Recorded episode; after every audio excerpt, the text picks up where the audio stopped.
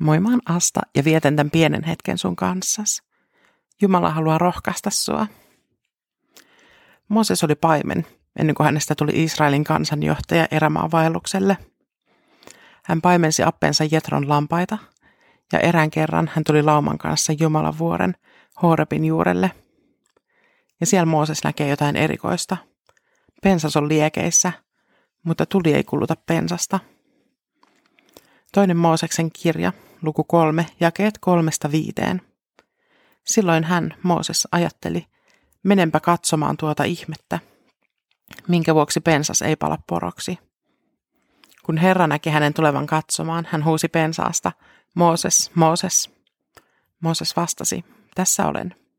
Herra sanoi, älä tule lähemmäksi, riisu kengät jalastasi, sillä paikka, jossa seisot, on pyhä. Mä kuulin ihan hiljattain, miten jollekulle oli perusteltu erilaisia raamatun ihmeitä, että miten ne on tieteellisesti selitettäviä.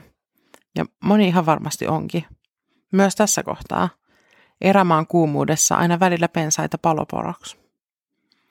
Tämä henkilö harmittelikin, että ei siinä hetkessä tajunnut vastata, että tässä kohdassa nimenomaan kerrotaan, että pensas ei palanut poroksi. Tässä Mooseksen kirjan kolmannen luvun alussa se todetaan ainakin kahdesti. Mun mieleen nousi toinen tarina joltain Afrikan lähetyskentältä. Mä en muista tarkkaa tilannekuvausta, mutta kristitty lähetystyöntekijä oli joutunut vastakkain paikallisen shamaanin kanssa. Tämä shamaani osoitti voimansa pudottamalla ruukun koskematta siihen, ja se hajosi tuhansiksi pirstaleiksi. Kristitty vastasi ja rukouksen voimasta nämä ruukun sirpaleet kerääntyi yhteen, ruuku tuli ehjäksi ja palasi sille paikalle, mistä se oli just pudotettu. Mun mieleen on jäänyt lähetystyöntekijän lausahdus Samaanille. Sinun Jumalasi rikkoo ja hajottaa. Minun Jumalani koko ajan tekee ehjäksi. On paljon helpompaa tuhota kuin korjata. Jumalan tuli ei myöskään polttanut sitä pensasta erämaassa. Mulle tämä kertoo Jumalan erityislaatuisuudesta. Hän todella on parantava ja ehjäksi tekevä Jumala. Joskus täytyy kitkeä ja särkeä, jotta tilalle voi kasvaa uutta.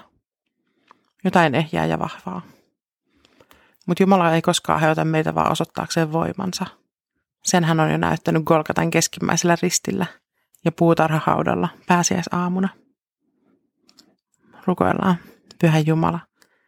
Oot elävä Jumala, joka kokoat särkyneen ja teet ehjäksi sen, mikä on mennyt rikki.